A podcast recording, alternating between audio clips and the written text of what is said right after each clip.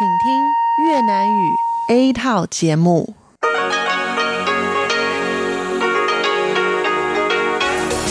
Đây là Đài Phát thanh Quốc tế Đài Loan rờ tê i.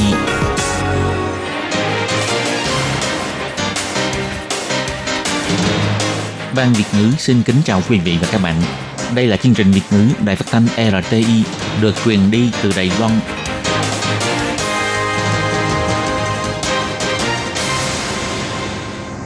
Hello, tôi Kim xin kính chào các bạn. Hoan nghênh các bạn đã đến với chương trình Việt ngữ ngày hôm nay của chúng tôi.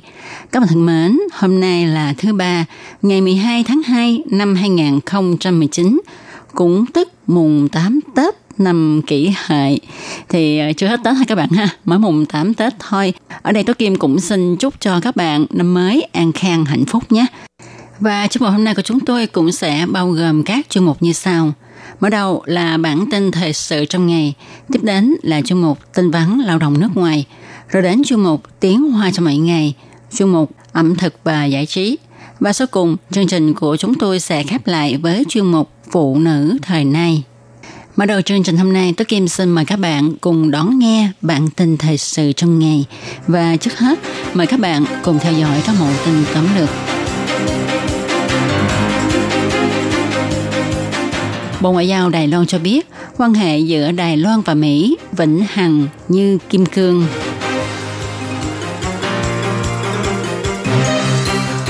Khai mạc triển lãm sách quốc tế Đài Bắc, Phó Tổng thống cho biết, để thế giới biết đến văn hóa tự do xuất bản sách của Đài Loan.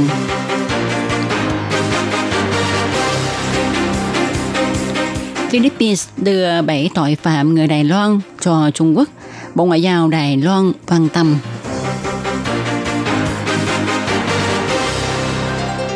Đoàn thể công thương đề nghị sản xuất điện hạt nhân chỉ để dự phòng chứ không dùng. Bộ trưởng Bộ Kinh tế chưa đáp lời. Bộ Giáo dục Đài Loan phát triển giáo trình bảo vệ động vật, cuối năm sẽ cung cấp cho các trường trên toàn Đài Loan. Kêu không dậy, quấy khóc, coi chừng trẻ mắc hội chứng khai giảng. Và sau cùng là tỷ giá hối đoái giữa đồng đại tệ và đồng đô la Mỹ. Sau đây, tôi Kim xin mời các bạn cùng theo dõi nội dung chi tiết của bản tin thời sự ngày hôm nay nhé. Luật quan hệ Đài Loan của Mỹ đã được lập pháp bốn mươi năm. Nhằm để thể hiện tầm quan trọng của bộ luật này trong bốn mươi năm qua đối với quan hệ của hai bên và sự ổn định an toàn hòa bình khu vực. Bộ Ngoại giao Đài Loan đã tổ chức một loạt hoạt động với chủ đề T R I A bốn mươi Đài Loan, Mỹ, đối tác vĩnh cửu.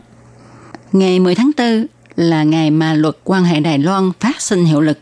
Đến lúc đó, có quan chức cao cấp nào của Mỹ sang thăm Đài Loan hay không?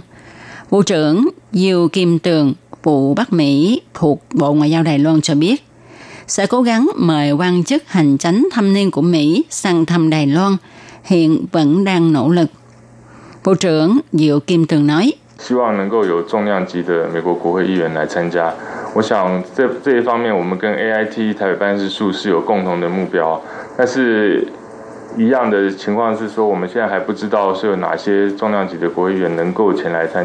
hy vọng có thể mời được nghị sĩ Quốc hội của Mỹ đến tham dự. Về mặt này thì chúng tôi có cùng chung mục tiêu với Văn phòng Đài Bắc của Hiệp hội Mỹ tại Đài Loan. Tuy nhiên, vẫn với tình hình là chưa biết nghị sĩ Mỹ nào sẽ sang Đài Loan. Bộ Ngoại giao Đài Loan nhấn mạnh, bốn mươi năm qua với luật quan hệ Đài Loan, quan hệ đối tác giữa Đài Loan và Mỹ phát triển không ngừng với quan niệm chung về giá trị của tự do, dân chủ, kinh tế thị trường.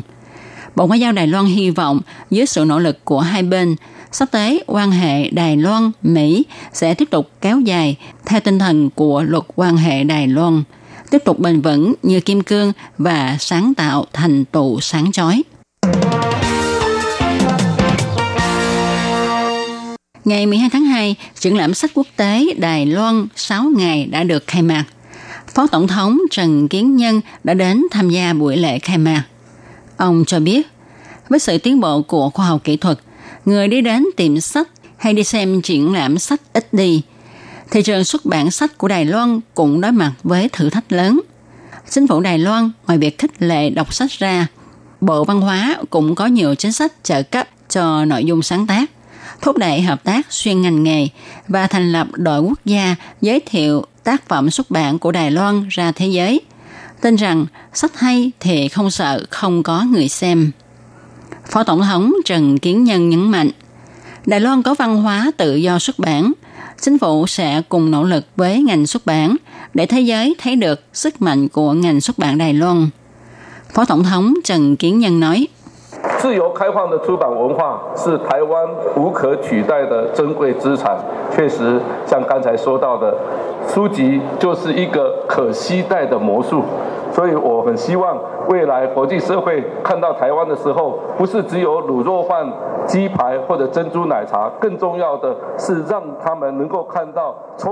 mở cửa tự do xuất bản là tài sản vô cùng quý báu của Đài Loan. Đích thực đúng như khi nãy tôi vừa nói, sách là ảo thuật di động. Do đó, tôi rất hy vọng sắp tới cộng đồng quốc tế có thể biết đến Đài Loan không chỉ là cơm thịt kho, trà sữa chân trâu, mà còn nhìn thấy sự tự do hóa, hoạt lực của ngành xuất bản. Đây cũng là niềm tự hào của chúng ta, và đây cũng là mục tiêu nỗ lực trong tương lai của chúng tôi. Triển lãm năm nay thu hút hơn tám trăm nhà xuất bản của năm mươi hai quốc gia đến tham gia triển lãm. Triển lãm có rất nhiều hoạt động và các buổi tọa đàm rất thú vị. Sáng ngày mười hai tháng hai, chính phủ Philippines đưa bảy tội phạm lường gạt qua điện thoại quốc tịch Đài Loan cho Trung Quốc. Bộ Ngoại giao Trung Hoa Dân Quốc tức Đài Loan lên tiếng phản đối và chỉ trích hành động này của chính phủ Philippines. Hạ tuần tháng mười năm ngoái, cảnh sát Philippines ở thị trấn Tindas, tỉnh Bidascos phá đường dây lường gạt bằng điện thoại, bắt hai mươi lăm tội phạm, trong đó có mười ba người mang quốc tịch Đài Loan. Sau khi vụ án xảy ra, Bộ Ngoại giao Đài Loan đã chỉ thị cho văn phòng đại diện Đài Loan tại Philippines, đôn đốc chính phủ Philippines nên căn cứ theo nguyên tắc phạm vi quyền hạn quốc tịch và theo ý nguyện của đương sự, đưa người Đài Loan về Đài Loan để tiếp nhận điều tra của tư pháp. Tuy nhiên, phía Philippines vẫn đưa bảy tội phạm quốc tịch Đài Loan này cho Trung Quốc. Bộ Ngoại giao Đài Loan kêu gọi dân chúng đừng làm chuyện phạm pháp ở nước ngoài, nhằm tránh cảnh tù tội ở hải ngoại, đánh mất tương lai và gây tổn hại hình tượng của quốc gia. Đồng thời, Bộ Ngoại giao Đài Loan cũng kêu gọi chính phủ Philippines nên hợp tác tư pháp hình sự với Đài Loan vì hai nước đã kiến lập kênh chống tội phạm quốc tế với nhau.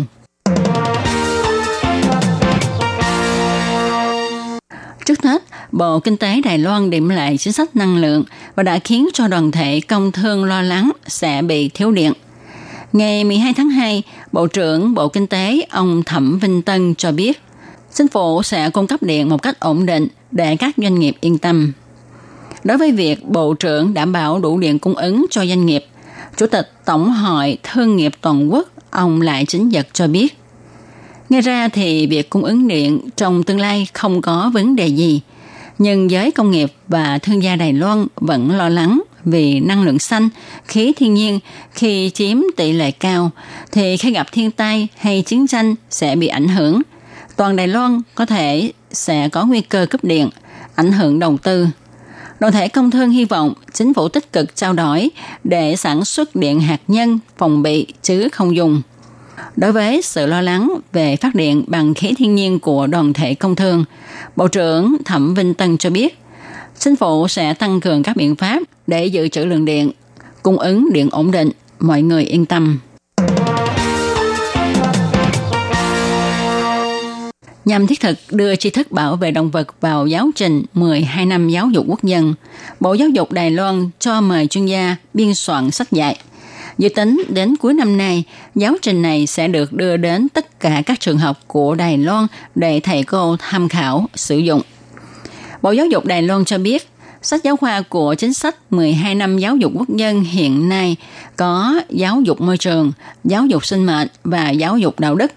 Do đó, Bộ Giáo dục sẽ đưa tri thức về bảo vệ động vật thích hợp cùng kết hợp với các môn khác, đồng thời ủy thác cho đơn vị học thuật biên soạn nội dung giáo trình, phối hợp với hoạt hình, phim ảnh, tiến hành liên kết các nguồn tài nguyên về giáo dục.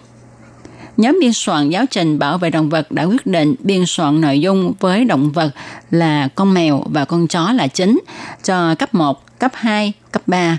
Về sau sẽ nói đến những động vật mang giá trị kinh tế khác như gà, vịt, cá, ngỗng, heo và những động vật biểu diễn trong đoàn xiếc.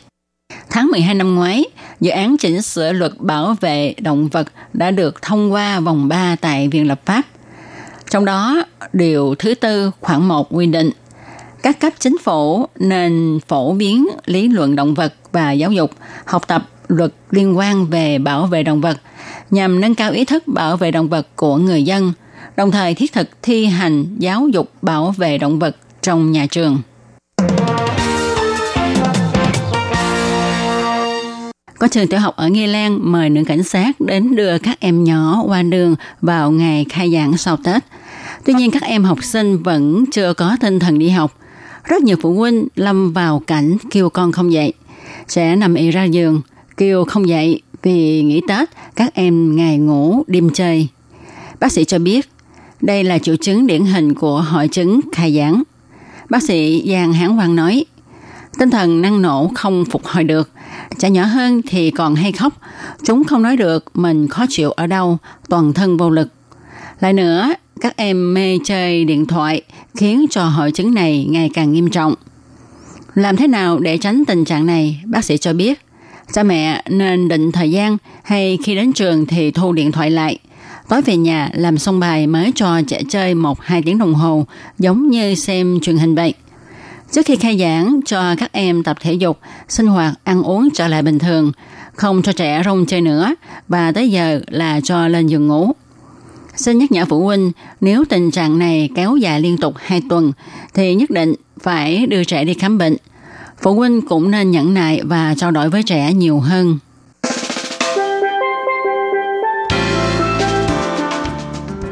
Tỷ giá hối đoái giữa đồng đại tệ và đồng đô la Mỹ của chiều ngày mười hai tháng hai và sáng ngày mười ba tháng hai vẫn là ba mươi phẩy tám chín một đại tệ đổi một đô la Mỹ. Các bạn thân mến, các bạn vừa đón nghe bản tin thời sự ngày hôm nay do Tố Kim biên soạn thực hiện. Tố Kim xin chân thành cảm ơn sự chú ý theo dõi của các bạn. Sau đây Tố Kim xin mời các bạn cùng đón nghe phần thông báo. Để đảm bảo quyền và ích lợi cho lao động nước ngoài làm việc tại Đài Loan, Bộ Lao động Đài Loan đã thiết lập một đường dây nóng một chín năm năm bảo vệ và tư vấn miễn phí cho lao động nước ngoài trong hai mươi bốn tiếng đồng hồ. Đường dây này cung cấp phục vụ quan tâm cho lao động nước ngoài xin tư vấn, khiếu nại, chủ thuê hoặc lao động nước ngoài nếu có nhu cầu tư vấn đều có thể thông qua đường dây nóng một chín năm năm để xin hỗ trợ. Ngoài ra để tuyên truyền về đường dây nóng một chín năm năm, Sở Phát triển Nhân lực Lao động thuộc Bộ Lao động có in tờ gấp bằng song ngữ là tiếng Trung và bốn thứ tiếng nước ngoài. Thì bốn thứ tiếng đó bao gồm tiếng Trung và tiếng Anh, tiếng Trung và tiếng Indonesia, tiếng Trung và tiếng Thái, tiếng Trung và tiếng Việt Nam. Lao động nước ngoài, chủ thuê và người dân có thể xin tờ gấp để tìm hiểu. Các bạn lao động nước ngoài xin tư vấn khiếu nại khi có nhu cầu, hãy sử dụng đường dây nóng một chín năm năm để xin hỗ trợ. Sở Phát triển Nhân lực Lao động quan tâm bạn. Sở Phát triển Nhân lực Lao động thuộc Bộ Lao động Đài Loan xin thông tin cùng các bạn. Nhằm hạ giảm các trường hợp người lao động nước ngoài bị bệnh truyền nhiễm nhập cảnh Đài Loan, gây ảnh hưởng việc phòng chống dịch bệnh của Đài Loan, chủ thuê nên chủ động quan tâm sức khỏe người lao động nước ngoài. Nếu nghi ngờ người lao động nước ngoài mắc bệnh truyền nhiễm, thì nên thông báo với cơ quan y tế tại các huyện thị địa phương trong vòng hai mươi bốn tiếng đồng hồ theo luật quy định, để nhân viên phòng chống dịch bệnh đến xử lý ngay. Ngoài ra, chủ thuê cũng có thể thông báo qua đường dây phòng chống dịch bệnh một chín hai hai của Sở Phát triển Nhân lực Lao động. Nếu chủ thuê không thông báo theo quy định tại điều thứ bốn mươi hai Luật phòng chống dịch bệnh truyền nhiễm, thì chủ thuê sẽ bị phạt tiền từ mười nghìn đến một trăm năm mươi nghìn đài tệ. Trên đây là nội dung tuyên truyền do Sở Phát triển Nhân lực Lao động thuộc Bộ Lao động Đài Loan ủy thác đài rờ tê i thực hiện. Xin chào quý vị và các bạn thính giả. Chương trình phát thanh tiếng Việt của Đài Phát thanh Quốc tế Đài Loan rờ tê i được truyền thanh ba buổi tại Việt Nam, mỗi buổi phát một tiếng đồng hồ. Buổi phát chính vào lúc chín giờ đến mười giờ tối hàng ngày giờ Việt Nam qua tần số ét vê chín nghìn sáu trăm hai mươi lăm ki lô héc với sóng dài ba mươi mốt mét. Xin mời quý vị và các bạn tiếp tục đón nghe nội dung chương trình hôm nay.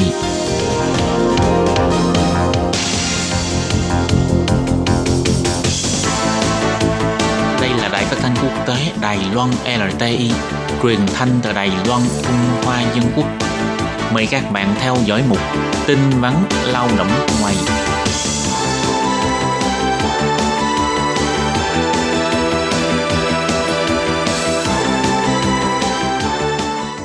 Hoàng Long và Thúy Anh xin chào tất cả các bạn.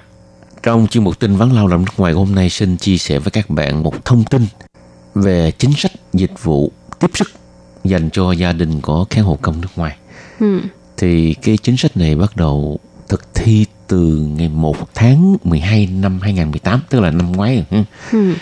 Để đảm bảo nhu cầu của người được chăm sóc và quyền lợi lao động của cán hộ công nước ngoài, Bộ Lao động và Bộ Y tế Phúc lợi đưa ra chính sách dịch vụ tiếp sức dành cho gia đình có cán hộ công nước ngoài, hay là còn gọi là dịch vụ kháng hộ công người nước ngoài tạm thay thế. Chính sách về dịch vụ này được bắt đầu áp dụng từ ngày một tháng mười hai năm hai nghìn không trăm mười tám. Thì các bạn cũng biết đó là công việc kháng hộ công khá là áp lực và mệt mỏi khi mà gần như là phải chăm sóc hai mươi bốn trên bảy. Nhằm để giảm áp lực và gánh nặng cho những gia đình có người cần được chăm sóc sinh hoạt và đồng thời là bảo vệ quyền lợi nghỉ phép của lao động người nước ngoài. Những gia đình có thuê kháng hộ công người nước ngoài, nếu như người được chăm sóc được trung tâm quản lý chăm sóc lâu dài xếp hạng là thuộc loại cấp độ bảy hoặc là cấp độ tám và sống một mình, tức là người được chăm sóc chỉ sống cùng với khán hộ công người nước ngoài thôi, hoặc là người cần được chăm sóc phải trên bảy mươi tuổi. Thì nếu như trong cái thời gian khán hộ công người nước ngoài không thể làm việc, tức là nghỉ phép hay là cần phải xin nghỉ một thời gian để mà đi đâu đó làm việc gì đó, thì những người kể trên có thể xin đăng ký dịch vụ tiếp sức tại các cơ quan chăm sóc ban ngày hoặc là chăm sóc ban đêm. Và ngoài ra thì cái dịch vụ này còn có hỗ trợ chi phí dịch vụ xét theo diện thu nhập của gia đình, có thể giảm từ tám mươi bốn đến một trăm phần trăm. Thì những cái chi phí này các bạn cũng đừng lo lắng là sẽ được do Quỹ chăm sóc lâu dài và Quỹ ổn định việc làm cùng nhau gánh vác. Tuy nhiên, Bộ Y tế và Phúc lợi cũng có quy định dịch vụ này chỉ áp dụng cho những gia đình có kháng hộ công nước ngoài cần nghỉ phép từ một tháng trở lên thì mới có thể xin đăng ký trợ cấp chi phí dịch vụ tại các đơn vị. Nếu kháng hộ công người nước ngoài chỉ nghỉ một ngày, nghỉ trong tuần hoặc nghỉ ngắn hạn thì gia đình chủ thuê phải tự chịu trách nhiệm chăm sóc hoặc là tự bỏ tiền ra thuê nhân viên chăm sóc người bản địa hoặc là đến các đơn vị để trả phí mua dịch vụ kháng hộ công tạm thay thế. Ừ. Chính sách này được bắt đầu thực thi từ ngày một tháng mười hai năm hai nghìn không trăm mười tám. Người dân nếu có nhu cầu sử dụng dịch vụ tiếp sức này, có nghĩa là dịch vụ kháng hộ công nước ngoài tạm thay thế, thì có thể liên hệ đến số một chín sáu sáu để đăng ký, hoặc là đến trung tâm quản lý chăm sóc lâu dài ở các địa phương để chuyên viên tư vấn và hỗ trợ đăng ký dịch vụ tiếp sức hoặc là các dịch vụ liên quan tới chăm sóc lâu dài khác. Ừ. Nếu như các bạn muốn nghỉ phép dài hạn từ một tháng trở lên mà chủ không có biết là phải tìm người thay thế ở đâu, hoặc là nếu như chủ nói là bạn nghỉ lâu quá, không có người chăm sóc, thì bạn cũng có thể kiến nghị với chủ là hiện tại chính phủ đã có một cái dịch vụ chăm sóc thay thế, thì có thể đến các cơ quan tại địa phương hoặc là gọi đến số một chín sáu sáu để được tư vấn và đăng ký cái dịch vụ này. Ừ. Dịch vụ này còn hỗ trợ chi phí dịch vụ xét theo diện thu nhập thấp hay là cao của gia đình chủ thuê, có thể giảm từ tám mươi bốn tới một trăm phần trăm. Cũng cao lắm ha. Các bạn thân mến, trước khi chấm dứt, Hoàng Lam và Thúy Anh xin lặp lại cái chính sách này ha. Chính sách về dịch vụ tiếp sức dành cho gia đình có kháng hộ công nước ngoài đã được thực thi từ ngày một tháng mười hai năm hai nghìn không trăm mười tám. Nếu các bạn hay là chủ thuê không hiểu về cái chính sách này thì có thể gọi điện tới số máy một chín sáu sáu để xin được tư vấn và sau đó đăng ký hoặc là đến trung tâm quản lý chăm sóc lâu dài ở các địa phương để chuyên viên hỗ trợ đăng ký dịch vụ tiếp sức hoặc là các dịch vụ liên quan đến chăm sóc lâu dài khác. Thì dịch vụ này còn có cái tên gọi là dịch vụ kháng hộ công người nước ngoài tạm thay thế. Các bạn thân mến, chuyên mục tin vấn lao động nước ngoài của hôm nay đến đây xin chấm dứt. Cảm ơn các bạn đón nghe. Hẹn gặp lại các bạn vào tuần sau cũng vào giờ này. Xin chào tạm biệt. Bye bye.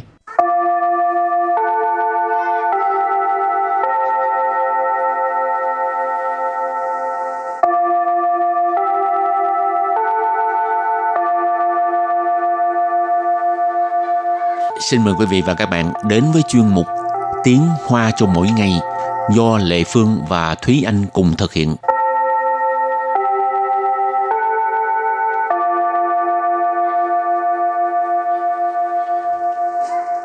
Thúy Anh và Lệ Phương xin kính chào quý vị và các bạn. Chào mừng các bạn đến với một Tiếng Hoa cho mỗi ngày ngày hôm nay.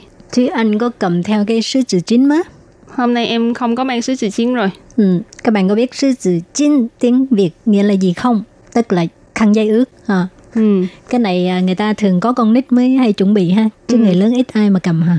Các bạn nữ nhiều khi cũng sẽ mang theo trên dạ. người, tại vì uh, nhiều khi mình đi, ra mồ hôi ha. Ừ, mình đi trên đường nếu như mình gặp phải uh, đất cát bụi à. hoặc là chạm phải uh, tay chạm phải mặt đất thì à. không có chỗ để rửa thì khăn giấy ướt rất là tiện lợi. Ừ, ok, thì hôm nay tại sao mình lại nhắc tới từ khăn giấy ướt, tại vì trong hai câu mẫu sẽ có từ này ha, sứ từ chín.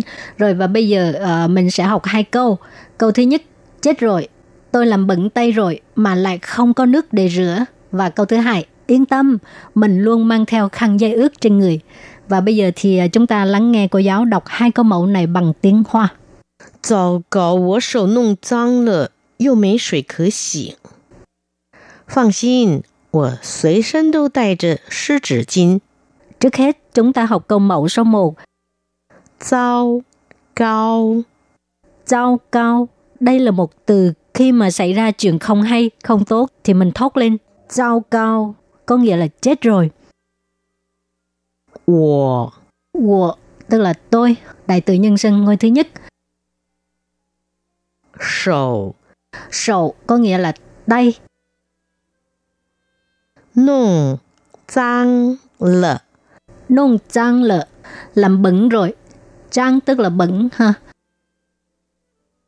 Yo, yo tức là lại. Mấy suy, mấy suy tức là mấy dấu suy, không có nước, suy là nước. Khở xỉ, khở xỉ tức là để rửa, xỉ tức là rửa ha. Yo mấy suy khở xỉ lại không có nước để rửa. Và bây giờ thì uh, xin ghép lại hoàn chỉnh câu này bằng tiếng Hoa. Zào gào, wo shou nong zang le. Yêu mấy suy khởi xỉ. Zao cao wo shou nong zang le. Yêu mấy suy khởi xỉ. Vừa rồi thì cái câu đó có nghĩa là chết rồi, tôi làm bẩn tay rồi mà lại không có nước để mà rửa. Phang xin, tôi tùy thân đều đeo theo sứ chỉ kín. Phang xin. Phang xin nghĩa là yên tâm. Wo. Wo là tôi. Tùy thân. Tùy thân nghĩa là mang bên mình, trên người lúc nào cũng có. Đều đeo theo. Đều đeo theo nghĩa là đều mang theo. Sứ chỉ kín. Sứ chỉ kín thì có nghĩa là khăn giấy ướt. Bây giờ mình cùng nghe cô giáo đọc lại câu này hoàn chỉnh bằng tiếng Hoa. Phang xin, tôi tùy thân đều đeo theo sứ chỉ kín. Phang xin, tôi tùy thân đều đeo theo sứ chỉ kín. Câu này có nghĩa là yên tâm, tôi luôn mang theo khăn giấy ướt bên người. Và sau đây chúng ta bước sang phần từ vựng mở rộng.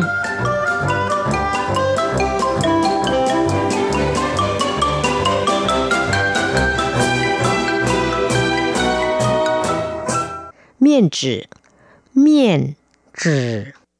Miên tử, khăn giấy. Không phải là nói về cái cái cái khuôn mặt của mình đâu ha. Chữ ở đây là chữ trang, tức là giấy ha. Vệ sinh tử. Vệ sinh tử. Vệ sinh tử nghĩa là giấy vệ sinh. Thì vệ sinh nghĩa là vệ sinh, thì chữ là giấy, thì vệ sinh tử nghĩa là giấy vệ sinh. Châu chữ sư. Châu chữ sư. Châu chữ sư tức là cái dạng rút ha. Châu chữ tức là rút, sư là cái kiểu ha, kiểu loại. Ở đây mình nói về cái giấy giấy vệ sinh dạng rút ha. Chăn kinh tử. Chăn kinh tử. Chăn kinh tử nghĩa là khăn ăn. Rồi mình đặt câu cho các từ vựng mở rộng ha. Từ thứ nhất, miên tử, khăn giấy. Bố hào ý sư, khơi bán của nãy ra miên tử má. Thì câu này hoàn chỉnh là xin lỗi, có thể giúp cho tôi lấy khăn giấy được không? Bố hào ý sư là xin lỗi. Khơi gì là có thể, bán là giúp đỡ. Nãy ra, lấy một cái gì đó. Miên tử nghĩa là khăn giấy. Ok, câu thứ hai, hai. Vệ sinh tử tức là giấy vệ sinh. 公共厕所里没有卫生纸，所以你要自己准备哦。公共厕所里没有卫生纸，所以你要自己准备哦。 Thì câu này có nghĩa là trong nhà vệ sinh công cộng không có giấy vệ sinh, cho nên bạn phải tự chuẩn bị nhé. Công cộng sơ sổ là nhà vệ sinh công cộng, lì miên là bên trong, số gì là cho nên, chuẩn bị nghĩa là chuẩn bị. Hảo, từ tiếp theo là sáu thủy sư. 今天去全聯,記得要買抽取式紙巾哦。今天去全聯,記得買抽取式紙巾哦。 Hôm nay đi chuyển liên, nhớ mua khăn giấy dạng rút. Chuyển liên là tên của một cái siêu thị. Chỉ tờ là nhớ, mại, mua, chỉ chín là khăn giấy. Rồi từ cuối cùng, chăn chín chữ, khăn ăn. Suy sư Pháp Quốc liệu lý de时候, 桌上都会给客人准备一些餐巾纸. Thì câu này có nghĩa là khi mà đi ăn món ăn Pháp thì trên bàn họ luôn chuẩn bị cho khách một ít khăn ăn. Pha của liao lì là món Pháp, liao lì là món ăn, xong rồi ở đằng trước mình thêm cái tên của quốc gia thì có nghĩa là món ăn của cái nước đó, chẳng hạn như Nhật Bản liao lì thì là món ăn Nhật Bản. Ở đây là pha của liao lì tức là món ăn Pháp. Ok, và trước khi chấm dứt bài học hôm nay, xin mời các bạn ôn tập lại hai câu mẫu.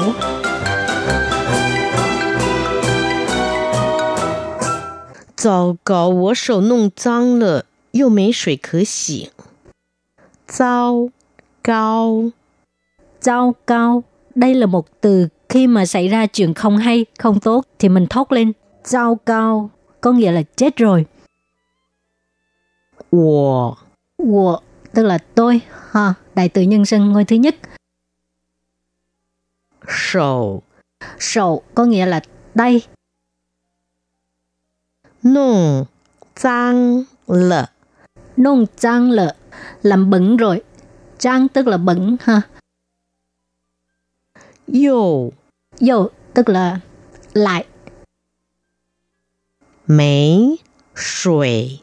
Mấy suy tức là mấy dấu suy, không có nước, suy là nước. Khở xỉ. Khở xỉ tức là để rửa, xỉ tức là rửa ha. Dấu mấy suy khở xỉ lại không có nước để rửa. Và bây giờ thì à, xin ghép lại hoàn chỉnh câu này bằng tiếng Hoa. Zào gào, wo shou nong zang le, you mei shui ke xỉ. Vừa rồi thì cái câu đó có nghĩa là chết rồi, tôi làm bẩn tay rồi mà lại không có nước để mà rửa. 放心,我随身都带着湿纸巾。放心,放心 nghĩa là yên tâm. 我,我 là tôi. 随身,随身 nghĩa là mang bên mình. 都带着,都带着 nghĩa là đều mang theo.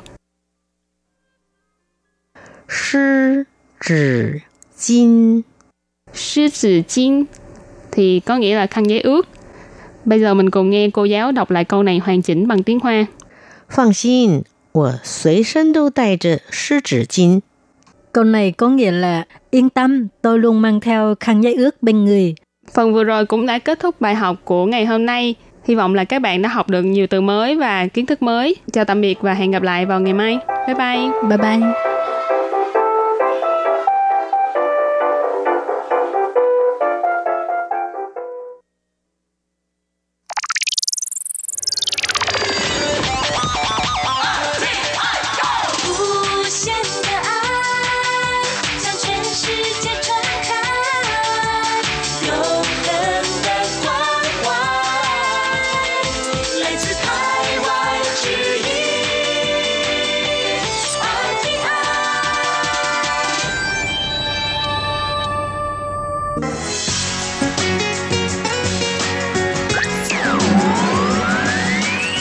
Quý vị đang đón nghe chương trình Việt ngữ Đài rờ tê i truyền thanh từ Đài Loan.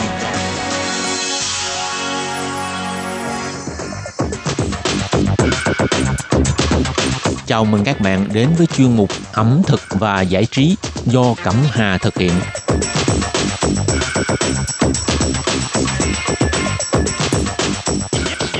Hello, Cẩm Hà xin chào các bạn. Hoan nghênh các bạn lắng nghe chuyên mục ẩm thực và giải trí thứ ba đầu tuần.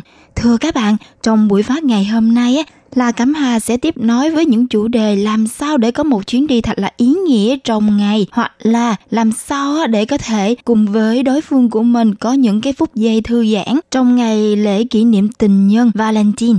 Không biết là tuần trước các bạn còn nhớ những cái lịch trình mà Cẩm Hà đề nghị hoặc là cho các bạn những cái ý kiến xung quanh khi mà các bạn muốn lập kế hoạch đường đối phương của mình đến một nơi đâu đó mà vui chơi hoặc là thư giãn không nè? Nếu như những bạn nào mà đã có kế hoạch rõ ràng á, chắc chắn là lịch trình trong ngày các bạn đã nắm rõ. Ngày Valentine á, là ngày thứ năm, nhưng mà cận ngày thứ năm của tuần này sẽ là thứ ba của tuần tới. Có một cái lễ hội vô cùng náo nhiệt ở Đài Loan. Mà chắc chắn rồi, đây là lễ hội hàng năm chỉ có một lần thôi đó các bạn. Nếu mà các bạn không có thời gian để có thể phân ra hai cái ngày khác nhau để cùng đối phương của mình hoặc là người yêu của mình nè, hoặc là người thân của mình đến tham quan những nơi này, thì các bạn có thể gộp hai sự kiện này để cùng tổ chức trong một lần đó các bạn ạ. Như vậy cũng có ý nghĩa riêng của nó, và đôi lúc thì các bạn có thể tận hưởng được rất là nhiều cái cung bậc sự kiện của Đài Loan ở đất nước xinh đẹp này. Nói qua nói lại thì chắc chắn là các bạn rất là mong muốn biết rằng là cái lễ hội nào tiếp đến của thứ ba tuần tới mà Cẩm Hà hôm nay nhắc đến. Thưa các bạn, đó chính là lễ hội Hoa Đăng Đài Loan. Đặc biệt là năm nay cái sự kiện này sẽ được tổ chức tại Bình Đông, tức là ở miền đông của Đài Loan. Đây được xem là lần đầu tiên ra mắt ngọn đèn Cử vị Lai Phúc. Vì thế mà các bạn có thể vạch ra chuyến đi ngắn trong hai ngày một đêm để có thể tận hưởng hết được cái không khí của cái lễ hội này các bạn nhé. Và các bạn biết không, nếu mà các bạn đến Đài Loan á, du lịch vào những cái thời điểm này, vào cái thời điểm mà diễn ra cái lễ hội đèn lồng này đấy, thì bạn quả thật là một người may mắn. Có mặt tại lễ hội đèn lồng này, bạn không chỉ được chiêm ngưỡng những cảnh tượng lung linh tuyệt đẹp của hàng vạn chiếc đèn được thắp sáng nè, mà bạn còn có thể gặp được may mắn và hạnh phúc khi mà tham gia lễ hội này theo quan điểm của người dân Đài Loan nơi đây. Đây cũng là một cái tín ngưỡng của người dân bản địa nơi đây. Và lời đầu tiên mà Cẩm Hà muốn chia sẻ chi tiết rõ về cái lễ hội này thì Cẩm Hà muốn chia sẻ thêm về cái sự kiện này, những cái điều mà xung quanh nó, chính là nguồn gốc lễ hội đèn lồng ở Đài Loan này được ra đời như thế nào. Nào chúng ta cùng nhau đi tìm hiểu về những cái câu chuyện xung quanh về nguồn gốc của lễ hội này nhé.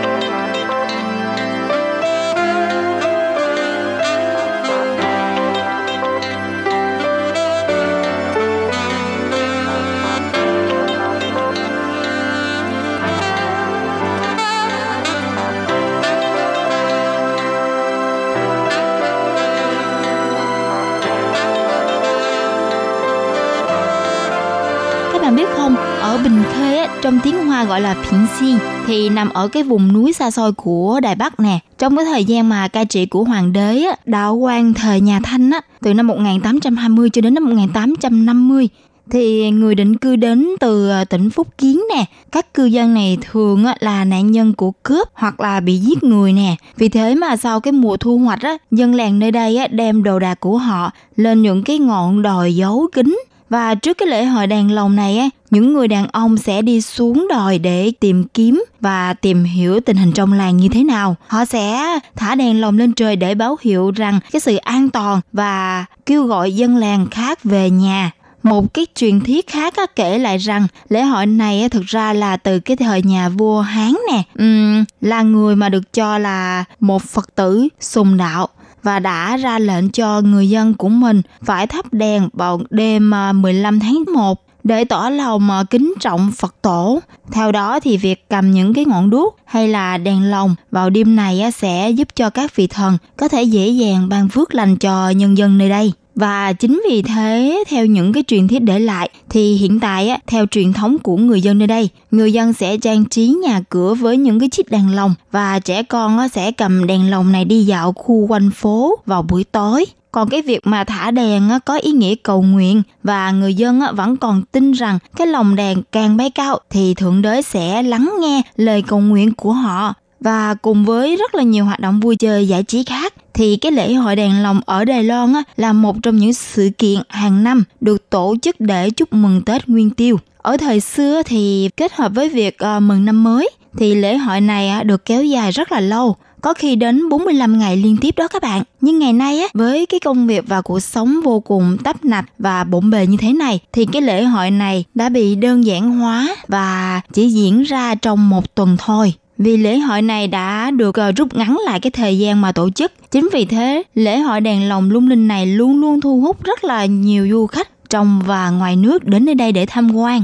Và với cái ước nguyện là một năm sẽ mang lại rất là nhiều may mắn và bình an, thì người tham quan á, hoặc là khách du lịch đến nơi đây cũng đều tham gia tổ chức thả đèn lồng đó các bạn. Vì thế các bạn cũng nên à, thử một lần để trải nghiệm cái cảm giác thả đèn lồng như thế nào vào cái ngày mà được coi rất là tâm linh của người dân bản địa nơi đây. Và nếu mà các bạn có thời gian á, thì tốt nhất là các bạn hãy nên đến sớm một tí để giữ chỗ cho mình. Và Cẩm Hà đề nghị các bạn đến sớm á, các bạn biết lý do vì sao không ạ? À? Bởi vì trước khi mà đêm mở ra cái lễ hội đèn lồng này thả lên trời á, thì à, họ sẽ còn tổ chức nữa là cái việc à, diễu hành cùng với những cái à, chương trình biểu diễn nghệ thuật truyền thống à, khác nữa. Và cái chương trình này sẽ được à, bắt đầu vào từ buổi chiều kéo đến à, đêm khuya.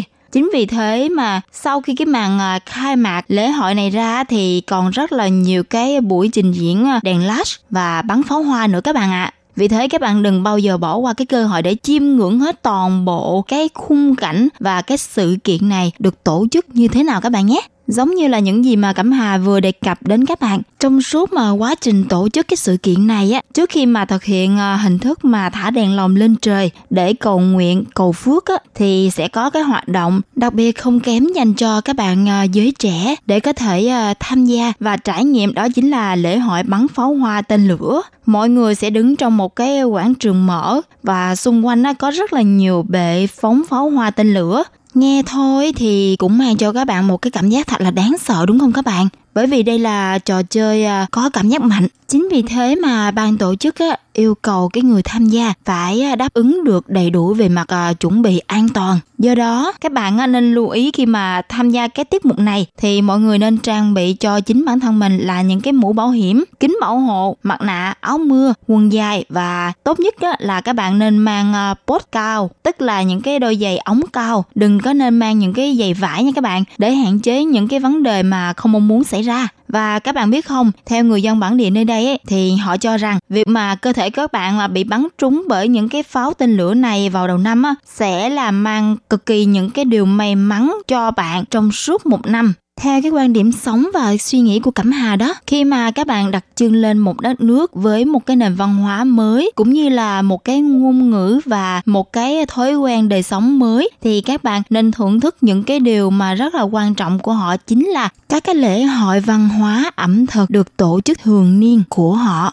Thưa các bạn, thông qua việc mà tham gia các cái lễ hội ấy là một cái hình thức vô cùng có ý nghĩa và rất là thực tế để cho các bạn có thể nắm rõ được cái nền văn hóa trong truyền thống cũng như là những cái nét đẹp trong uh, cuộc sống thực tế thường ngày của họ diễn ra như thế nào cũng sẽ được khắc họa một cách rõ nét nhất trong uh, những cái lễ hội thường niên của họ đó các bạn ạ. Và chỉ có thể chính các bạn đi khám phá, đi tìm hiểu thì các bạn mới hiểu được đâu là nét đặc sắc trong văn hóa dân tộc của mỗi miền, mọi đất nước trên thế giới các bạn nhé.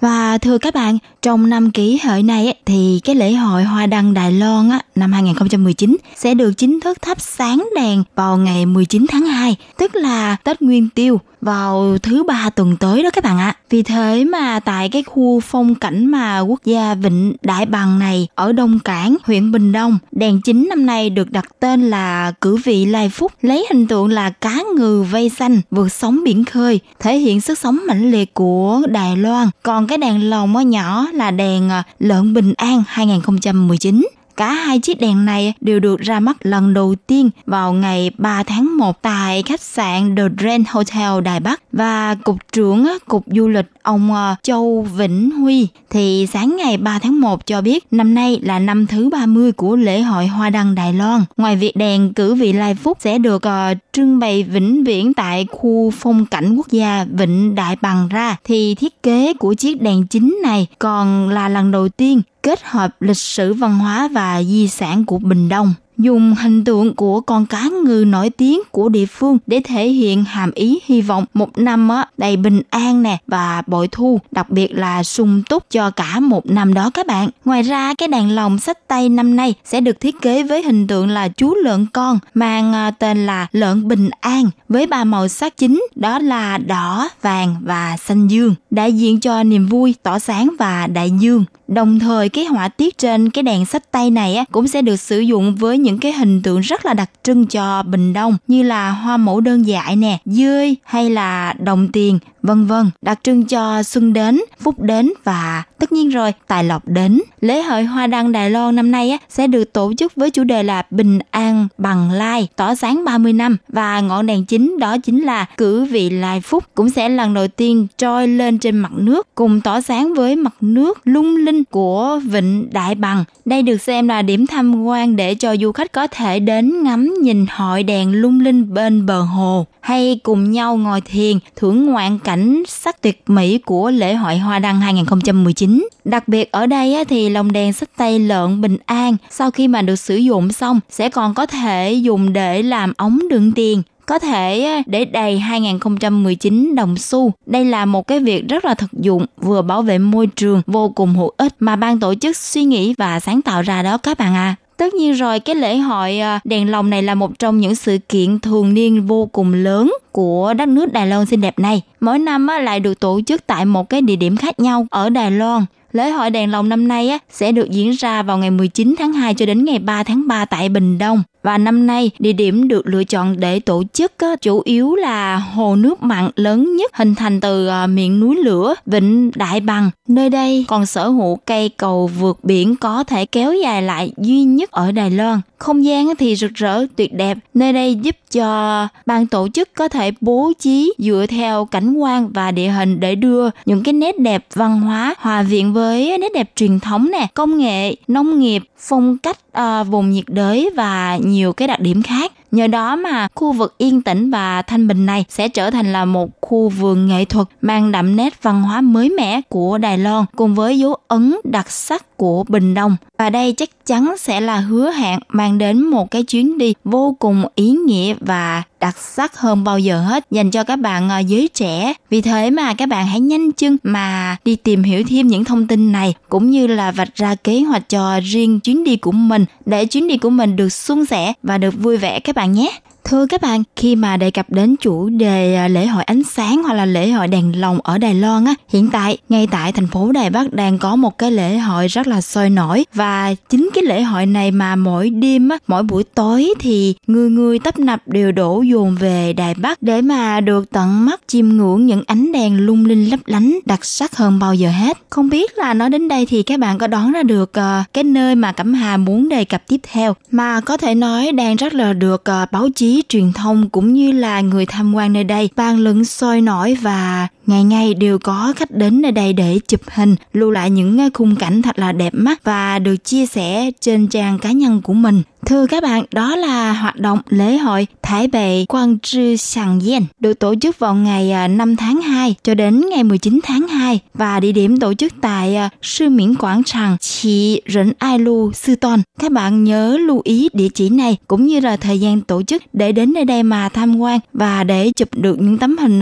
đáng nhớ để lưu lại những kỷ niệm trong chuyến đi của mình nhé. Các bạn thân mến, thời lượng phát sóng của chuyên mục ẩm thực và giải trí thứ ba tuần này đã sắp khép lại. Cẩm Hà hy vọng các bạn sẽ có những hành trình thật là thú vị trong thứ ba tuần tới. Và Cẩm Hà rất mong là chúng ta sẽ gặp lại nhau trong thứ ba tuần tới. Cũng chính trong khung giờ này, các bạn nhớ đón nghe nha. Đừng bao giờ bỏ lỡ. Cẩm Hà xin chào và hẹn gặp lại. Bye bye!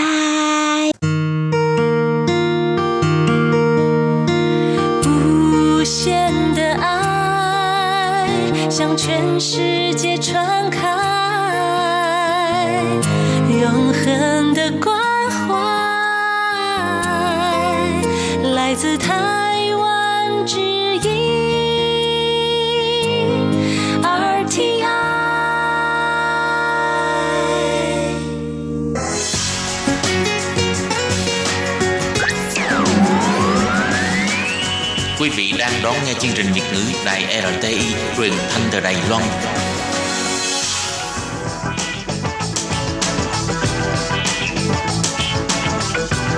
Chào mừng quý vị đến với chuyên mục Phụ nữ thời nay do Tú Linh thực hiện. Phụ nữ thời nay hãy tự tin và mạnh mẽ là chính mình.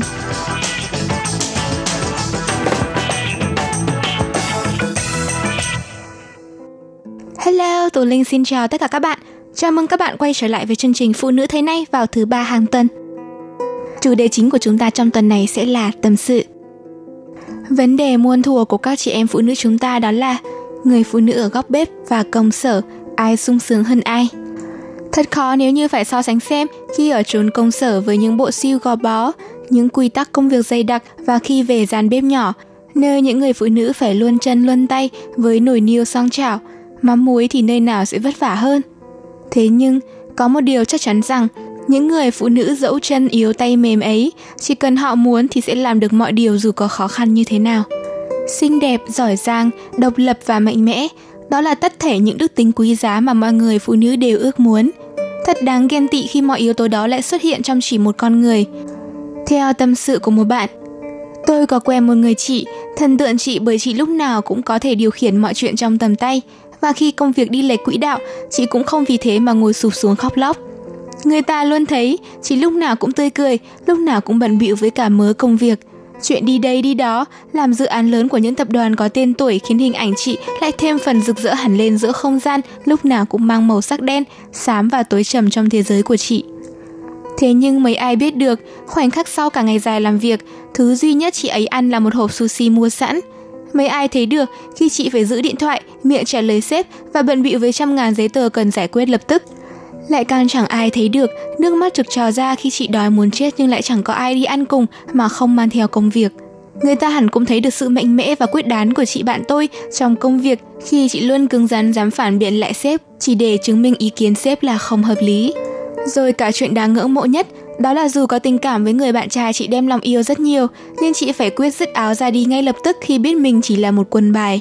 Sự tự chủ trong tình cảm như vậy có mấy người có được đâu.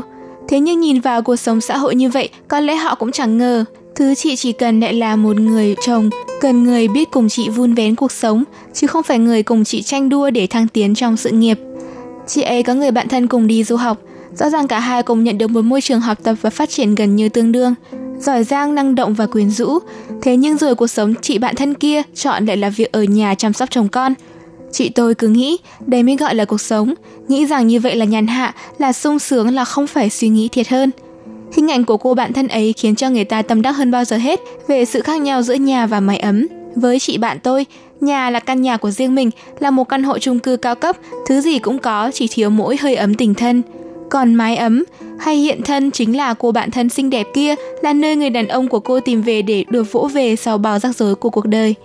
Có thể tạm định danh, căn hộ chung cư lạnh tanh với đủ cả vỏ hộp đồ ăn sẵn. Những bộ quần áo vứt lăn lóc của chị tôi là nhà. còn máy ấm thực sự thì không phải nơi đó. Thế nhưng chị hay tất cả mọi người cũng nên hiểu rằng không phải tự nhiên nhà trở thành mái ấm được. Mấy ai có thể hiểu được rằng cô bạn thân của chị tôi phải bỏ cả ước mơ, dẹp những chuyện cá nhân hay nỗi lòng của riêng mình lại, lúc nào cũng đầu tắt mặt tối với cả mớ công việc không tên để vun vén gia đình. Cô ấy cũng mệt mỏi với chính cuộc sống đó. Cô đã trải lòng rằng vì cô không đủ thành thơi để lúc nào cũng nghe ca thán của mọi người, bản thân cuộc sống của cô cũng đủ rắc rối rồi. Thậm chí, cô cũng muốn đi làm, muốn sống như những người bạn của mình. Thế nhưng chính cô cũng e ngại mình tụt lùi quá lâu rồi nên cứ lần lừa mãi. Vậy nhưng suy cho cùng, chẳng nơi nào nhàn hạ, cũng chẳng nơi đâu vất vả. Nếu chị tôi chấp nhận bỏ sức khỏe, bỏ tình cảm để có cuộc sống giàu có, sung túc và chuyên nghiệp, thì cô bạn thân kia cũng phải bỏ hoài bão tuổi trẻ để vun vén gia đình của cô. Nếu chị tôi sống cuộc sống bị bủa vây bởi những toan tính từ đồng nghiệp, thì cô bạn cũng chịu những cảnh con ốm đau, ăn uống thế nào để gia đình luôn có bữa cơm đủ chất, một mình lo toàn mọi thứ khi chồng bận không thể ở bên cô, đối nhân xử thế với hai bên nội ngoại như thế nào cho phải phép, không mấy ai hiểu cho sự vất vả của mình. Nếu chị bạn tôi muốn mọi thứ phải thật chu toàn, hoàn hảo và tâm đắc, thì cô bạn ấy chỉ mong một người chồng về ăn cơm đúng giờ mà không cần gọi điện để giục, luôn yêu thương cô ấy và một gia đình hạnh phúc đủ đầy. Chốn công sở hay nơi góc bếp, chẳng nơi nào khiến người phụ nữ dễ thở, nhưng thực ra cũng chẳng nơi nào đánh gục được họ. Ở công sở, họ sẽ làm hết mình vì trách nhiệm, vì uy tín. Thế nhưng khi về nhà, họ lại hết mình vì một thứ cao cả hơn, đó là tình yêu thương vô bờ bến với tổ ấm yêu thương của họ. Nhưng nói đi cũng phải nói lại, khi phụ nữ chúng ta lấy chồng, sẽ có những thứ mà chúng ta sẽ mãi mãi mất đi. Chỉ mong những người đàn ông giá như có thể hiểu được. Nhiều người vợ đến cả thời gian soi mình trong gương cũng không có, đến cả tự do cá nhân đi đâu làm gì cũng không thể, đến mức có khi ngoảnh lại, họ mới biết mình vì chồng con mà đến với yêu thương bản thân cũng không cần. Nhưng đó là bổn phận, là đức hạnh của một người vợ, không thể buông bỏ, cũng không thể trốn tránh. Thứ nhất là chúng ta sẽ mất đi những mối quan hệ thân thiết. Khi chưa lấy chồng, phụ nữ có nhiều bạn bè và nhiều mối quan hệ, nhưng khi đã kết hôn, đa phần phụ nữ đều dần không còn giữ được những mối quan hệ này. Vì họ tự nguyện để gia đình ở vị trí đầu tiên, dần rời xa những cuộc vui, dần quên mặt bạn bè thân thiết. Đàn ông nên hiểu chính vì lý do này, vợ sẽ cô đơn nhường nào khi anh bỏ rơi cô ấy. Chúng ta cũng phải kể đến sức khỏe. Phụ nữ sau mỗi lần sinh nở thì thể chất đều xuống đi một ít. Đó là nguyên nhân cho những chứng đau bụng, đau lưng, rụng tóc hay mắt mờ đi. Đây đều là những thay đổi tự nhiên, như sự đánh đổi quá đương nhiên của phụ nữ sau khi sinh con. Và đàn ông hãy vì vậy mà quý trọng vợ hơn, vì cô ấy đã vì mình vì con mà hy sinh không ít. Phụ nữ lấy chồng rồi thì sẽ phải sinh con, mà các chị sinh con rồi thì dần mắc chứng não cá vàng, quên trước quên sau. Theo các nghiên cứu khoa học, phụ nữ sau sinh không thể tránh khỏi quá trình teo não. Phần não giảm đi lúc này nằm vỏ não trước và thùy thái dương. Đây là khu vực giữ ý thức xã hội. Những phụ nữ đã từng sinh con sẽ không thể nhanh nhạy trước những bài kiểm tra về trí nhớ. Và nhất là sau hai năm sinh con, phần não giảm đi này cũng không dễ phục hồi ngay cả sau khi họ chưa sinh con tiếp. Đàn ông nhiều người thay vì cảm thông cho vợ hay quên sau sinh, lại thấy đó là sự phiền phức và là lỗi của vợ. Thật ra đó là mất mát khó có thể bù đắp với mọi người phụ nữ làm vợ và làm mẹ. Bước vào hôn nhân rồi, phụ nữ dần hiểu ra cuộc sống hay tình yêu bên chồng đâu phải là màu hồng. Hôn nhân như lột trần hết những mộng tưởng thủ con gái, dần mài mòn phụ nữ với trách nhiệm, mỏi mệt và áp lực. Giờ đã là vợ, đâu thể cứ giận chồng mà bỏ hết việc, đâu thể cứ ở đó mà trách chồng không quan tâm mình. Có khi nước mắt rơi mà cũng tự lau, chồng bên cạnh cũng không hay biết. Làm vợ cũng chỉ có bản thân mới hiểu và an ủi mình được. Phụ nữ chúng ta sẽ còn mất đi vòng eo thon gọn sau khi lấy chồng. Khi đã có con rồi, không phải người phụ nữ nào cũng giữ được vòng eo thon gọn như thời con gái. Thay vào đó là những vết nứt, chảy xệ sau quá trình mang thai. Dù có tập luyện hay cố gắng thế nào thì cũng khó trở lại thân hình như trước. Đây là sự đánh đổi về vóc dáng của phụ nữ khi có con. Đàn ông nên hiểu vợ xấu đi chính là vì làm vợ mình, muốn vợ đẹp, hãy yêu thương và quý trọng vợ nhiều hơn. Mặc dù phụ nữ sau khi lấy chồng có những nỗi khổ khó ai nói thành lời, tuy nhiên, sau khi lấy chồng chúng ta cũng được một cái lợi đó là sẽ có con cái. Con cái chính là điều tuyệt vời nhất trong cuộc sống hôn nhân của mỗi người. Con giúp bố mẹ gắn kết, giúp bố mẹ có trách nhiệm với gia đình hơn và cảm thấy cuộc đời này có ý nghĩa hơn bao giờ hết. Nhưng để sinh được cho các anh chồng những đứa con đáng yêu như thiên thần thì các bà vợ đã phải trải qua biết bao nhiêu vất vả cực khổ. Hơn chín tháng, họ phải mang nặng đẻ đau, oằn mình với những cơn nghén đến xanh xao vàng vọt. Chưa kể thân thể bị biến dạng phù nề, người ngợm đau nhức, nặng nề mệt mỏi. những vết dạn chi chít thi nhau hẳn lên bụng lên đùi. Họ hy sinh cơ thể đồng hồ cát lẫn sức khỏe của mình chỉ để sinh ra một đứa con khỏe mạnh và lành lặn. Mỗi một lần trải qua sinh nở, sức khỏe lẫn nhan sắc của đàn bà bị tàn phá một cách nghiêm trọng. Có những bà mẹ hiếm muộn và sức khỏe yếu, để có được đứa con thì phải nằm viện suốt chín tháng mang thai và bị tiêm biết bao kháng sinh vào người. Họ hy sinh thân mình và chịu đựng cơn đau đẻ vật vã đớn đau, không gì sánh bằng, chỉ để sinh ra cho các anh một đứa con. Ông chồng nào bi thương vợ, xót vợ thì chớ, còn ông nào vô tâm lạnh lùng thì thật đáng trách và đáng giận. Hầu hết lúc được làm bố, ai cũng xúc động hạnh phúc vô cùng. Giây phút bế con trên tay hẳn ai cũng vui sướng, nhưng có lẽ do mãi vui sướng nên hầu như ai cũng quên nói với vợ một lời cảm ơn. Nhiều người mải mê ngắm con mà quên mất vợ mình đang đau đớn và nằm mệt nhoài sau ca sinh nở đối diện với sinh tử. Vợ đau đớn đến mức sức cũng không có để thở nữa, nhưng chẳng mấy ông chồng nói được một câu biết ơn tới vợ. Tú Linh sẽ đọc tâm sự của một bạn. Tôi còn nhớ như in lần đưa chị gái tôi đi đẻ. Cảm giác ngồi ngoài chờ đợi thật sự khủng khiếp. Không gian hành lang lặng im như tờ, mặt mũi ai nấy đều căng thẳng. Thỉnh thoảng lại có tiếng trẻ con khóc vang lên. Mỗi lúc cô y tá bế con ra là cả mấy gia đình lại xúm lại xem có phải con mình không. Và hầu như ông bố nào được bế con cũng rất xúc động. Họ vui mừng, có người còn run rẩy. Có ông bố còn vội đưa máy ảnh ra chụp ảnh con để đăng lên mạng xã hội, rồi ngồi trả lời từng lời chúc phúc của mọi người. Hôm đó có một anh mải mê Facebook đến nỗi khi vợ được đưa về phòng hồi sức và kêu đau, anh ấy chỉ vội nhìn vợ được vài giây rồi lại cúi mặt xuống màn hình điện thoại. Anh ơi, em đau quá, em không sống nổi mất. Kêu gì mà kêu, để ai chẳng đau, thôi cố nghỉ ngơi đi, rồi mai khỏe ngay ấy mà. Chị vợ bực bội, ứa nước mắt quay mặt vào tường, còn anh chồng vẫn ôm khư khư điện thoại chứ chẳng thèm hỏi vợ cần xoa lưng hay ăn gì để anh mua. Nhìn cảnh đó tôi vừa thấy xót, vừa thấy bực bội. Còn anh rể tôi, trong thời gian chờ đợi vợ đẻ vẫn kịp nhờ thằng em ra ngoài mua tặng giúp anh bó hoa. Lúc đó ruột gan nan rối bời mà anh ấy vẫn nghĩ ra chuyện đó, tôi đến là phục. Nhìn anh ấy hay hôm trước ngồi trực vợ đẻ nên chưa tắm chưa cạo râu, quần sàn đến ngang bắp chân mà tôi vừa thấy buồn cười vừa thấy thương. Bình thường đi làm quần áo, nai nịt đẹp đẽ, dù gì cũng là ông sếp trẻ, nay đưa vợ đi đẻ tay xách nách mang, người như người rừng vậy. Lúc cô y tá bế cháu tôi ra, cả gia đình vỡ òa. Anh tôi cuống hết cả lên, ôi con gái bố, con gái bố đây rồi. Nói xong ông ấy vừa ôm con vừa quét nước mắt xong còn quay ra bảo mẹ em. Mẹ đỡ cháu hộ con, kiểu con run quá làm rơi cả cháu. Câu nói ấy khiến ai ở đó cũng phì cười. Xong ông ấy giật mình bảo, quên nữa, bác sĩ ơi vợ em đâu rồi? Tầm mười phút nữa sản phụ sẽ ra nhé, hiện đang khâu. Anh rể và bọn em sốt ruột chờ chị ấy ra. Chị ấy đã nhịn đói từ hôm qua vì đau quá không ăn nổi thứ gì. Lúc thấy vợ được đẩy ra như cái xác không hồn, anh rể chạy lại đặt vào tay vợ bó hoa rồi bảo, anh thương vợ lắm, vợ anh giỏi quá, em cố gắng nha, hôm nào khỏe anh đưa đi du lịch. Chị tôi dù mệt và đau đớn vẫn cố mỉm cười. Suốt thời gian nằm hồi sức, anh rể cứ cố nịnh vợ ăn từng thìa cháo. Tôi cũng thấy vui lây vì ít ra anh ấy cũng không tệ như ông chồng lúc nãy. Thế mới nói, đàn ông ai cũng thích có con, ai cũng tự hào khi được làm bố, nhưng ít ai lại hiểu được rằng để có được thiên thần đó vợ mình đã vất vả nhiều như thế nào. Mọi đàn ông trên thế giới đều nợ vợ mình một lời cảm ơn sâu sắc.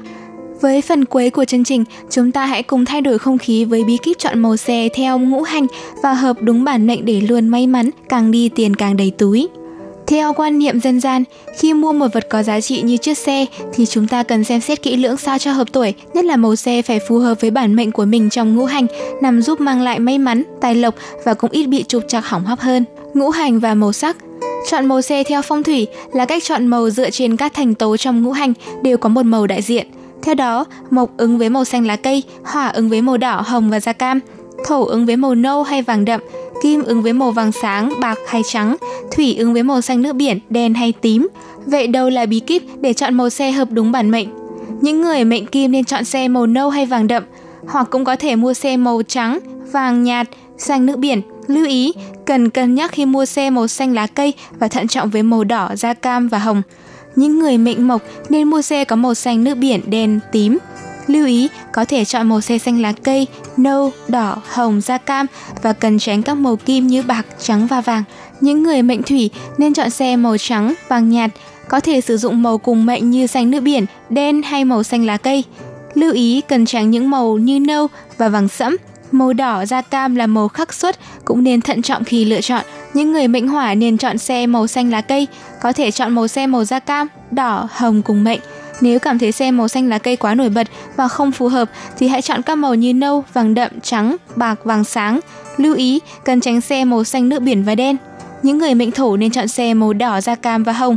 Có thể chọn màu nâu, vàng đậm, vàng nhạt, bạc và trắng. Lưu ý, nên tránh màu xanh lá cây và nhớ đừng lạm dụng màu xanh da trời và đen.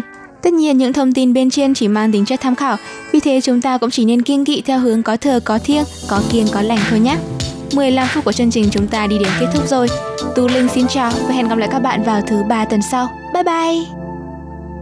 Hộp thư ban Việt ngữ Vietnamese Service pê ô Box một hai ba gạch ngang một chín chín Taipei một một một chín chín. Còn thư từ của thính giả Việt Nam xin gửi đến hộp thư số một không bốn Hà Nội, Việt Nam. Số máy phát tám tám sáu hai hai tám tám năm hai hai năm tư.